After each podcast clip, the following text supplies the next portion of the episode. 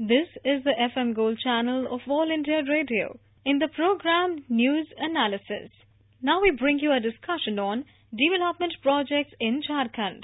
The participants are T.R. Ramachandran, political analyst, and K.V. Prasad, journalist. Prime Minister Narendra Modi was in Jharkhand today. One of the major announcements he made was the launch of an ambitious pension scheme for farmers under the Pradhan Mantri Kisan Man Dhan Yojana. Farmers between 18 to 40 years of age will get rupees 3000 monthly pension after reaching 60 years.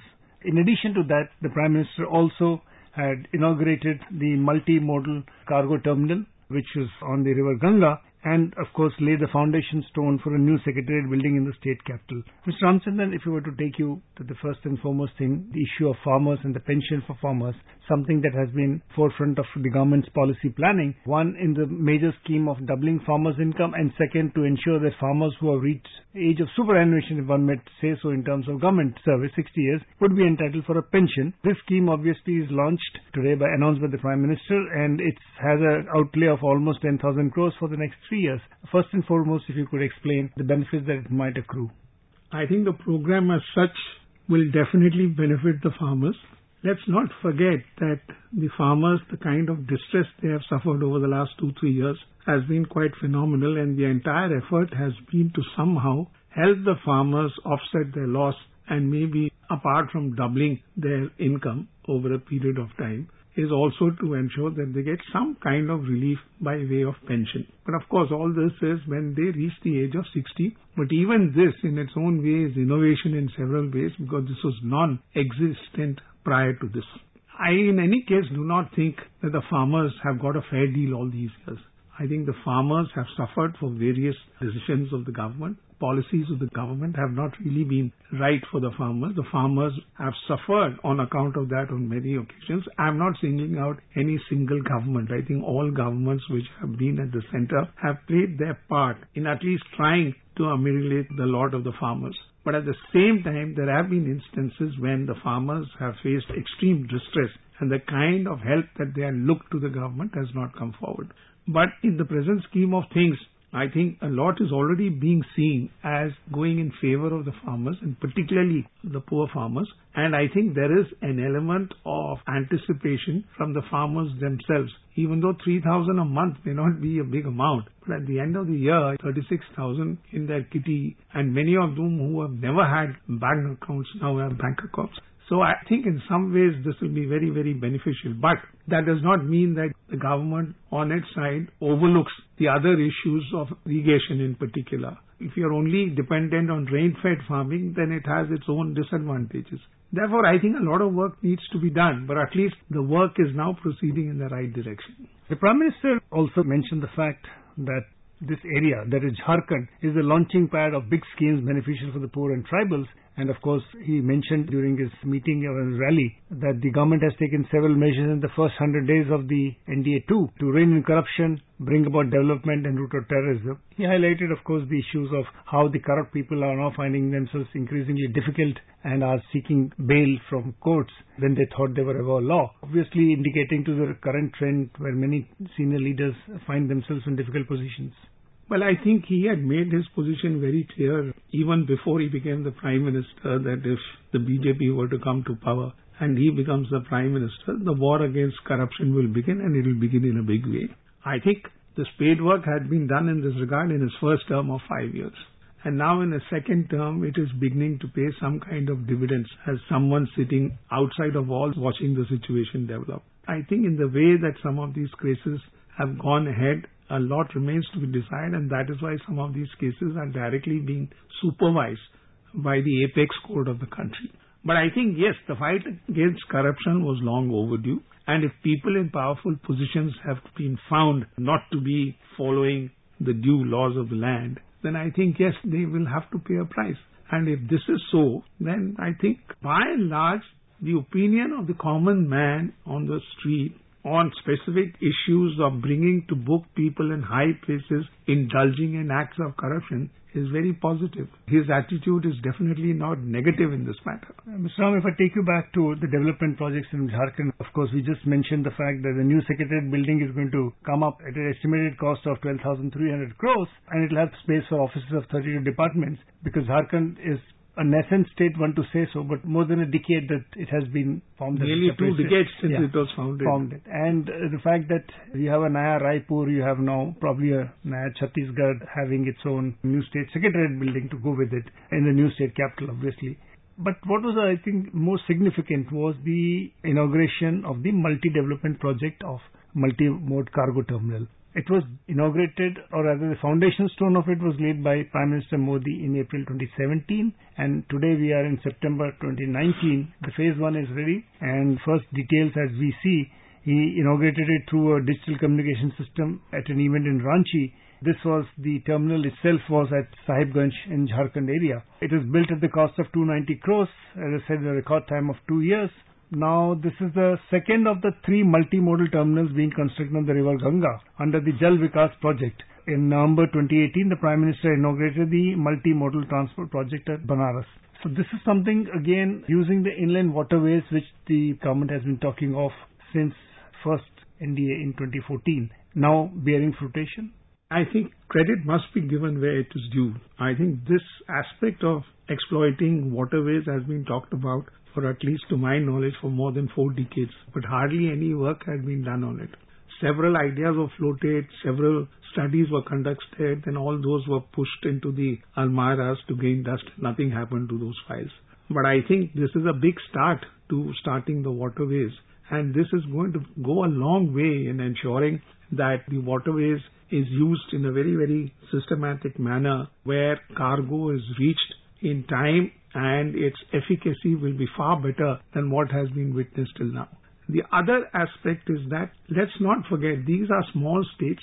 These are also states dominated by tribals and the tribals in their own way need special assistance for their development. And it will not be out of place to mention here, Prasad. The PM has also inaugurated 164 odd schools, specially for the tribals out of which about out of 164 schools, I think 71 are going to be located in 12 of the 14 districts of Jharkhand. This is specially to help prepare the tribal children in higher education up to the class of 12 and to progress better further that this scheme has been thought about. I think one very laudable aspect of this government is that they have proposed projects and they have taken time out to sit, discuss it, evolve it, and implement it in a particular time phase. And that is where credit should be given to it. But nothing of this would have really been possible if the necessary groundwork had not been laid.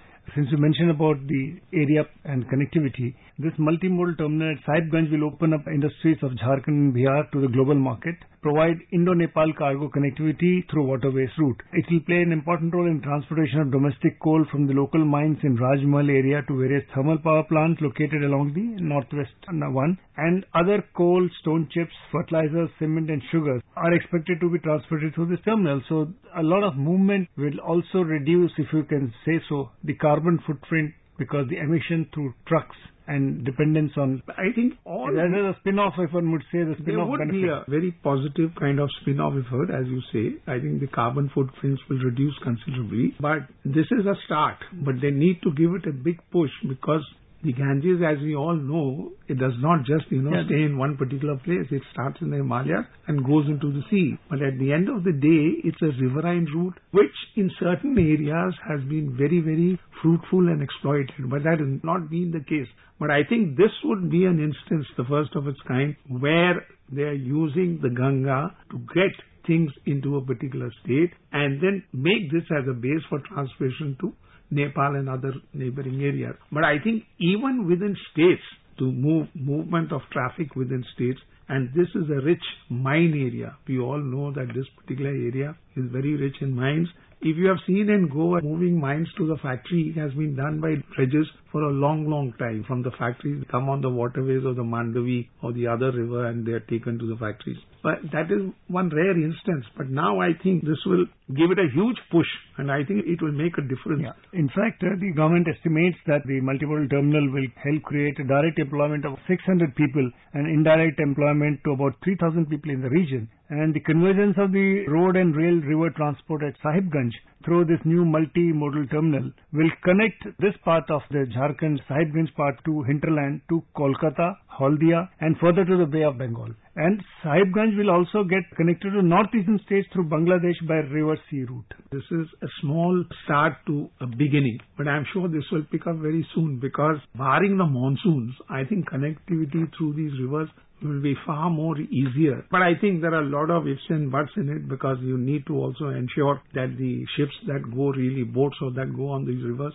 Ganga on its own is a very strong and turbulent river. Yeah, in fact, the capacity of the terminal which is there is about 30 lakh tons per annum yeah, and will grow to 54.58 lakh tons per annum. But that is after the investment of 376 crores for capacity enhancement in phase 2 which is under the PPP mode. Now that is where we'll have to see because it needs to attract private investment. And for that to happen obviously we have as you said it's a long way to go.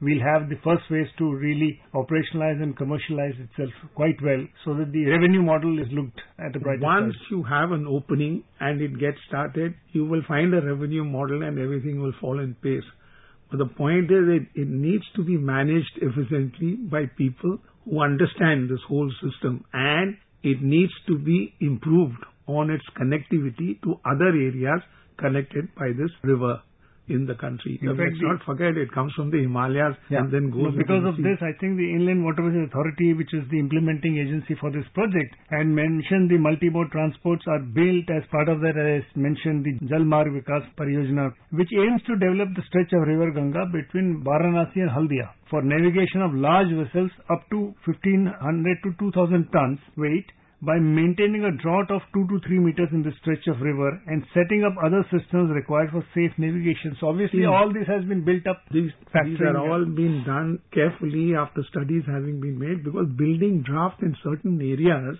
is not a very easy proposition. The Hooghly in particular, though the connectivity after doing this, I think will be far, far better. And as the objective we also discussed, but the government's objective is clear. It is to promote inland waterways as a cheaper and more environment-friendly means of transport, especially for cargo movement.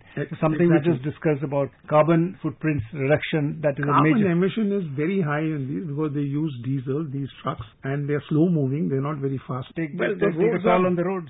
The roads have improved considerably, but definitely needs greater improvement in connectivity. If we were to look at all these projects, of course, will help for the betterment of the people, improve their lifestyle and life, because one, employment opportunity would increase as you go along with projects being implemented. And create jobs. One of the most important thing which needs to be looked at is creating jobs and that is a big problem for the government at this moment. in a few months from now, Jharkhand will be going in for elections. So the new government will also obviously have to come up with its plan and to continue the work that has been done in the due course. Well, in October, November, elections in Jharkhand have to be held. And I think this is the first move to really give a push to the electioneering there. And I think the Prime Minister has taken the lead. And these sets of measures and their implementation, and not to forget that Jharkhand finally has a new assembly building. The Prime Minister especially spoken about it, that this would give the impetus for the people of Jharkhand to decide what is it that they really want in terms fact, of development. uh, he also in the rally or the public address, he talked about the two newly formed unitaries of Jammu and Kashmir and Ladakh and said uh, we aim to bring development in J&K and Ladakh, the work for which has begun in the first 100 days of NDA 2.0. Well, I think that has been mentioned by the Prime Minister himself that they are determined to take India forward, bettering the lot of the people. And at the end of the day, this is a promise that they have made to the people and they are determined to implement it. Thank you very much. Thank you, Prasad. You were listening to a discussion on development projects in Jharkhand. The participants were T.R. Ramachandran, political analyst, and K.V. Prasad, journalist. This program was produced and presented by the News Services Division of All India Radio. This program is also available on our website newsonair.com. You may email your opinion about this program at airnsttalks at gmail.com. Please stand by for our next program in a short while from now.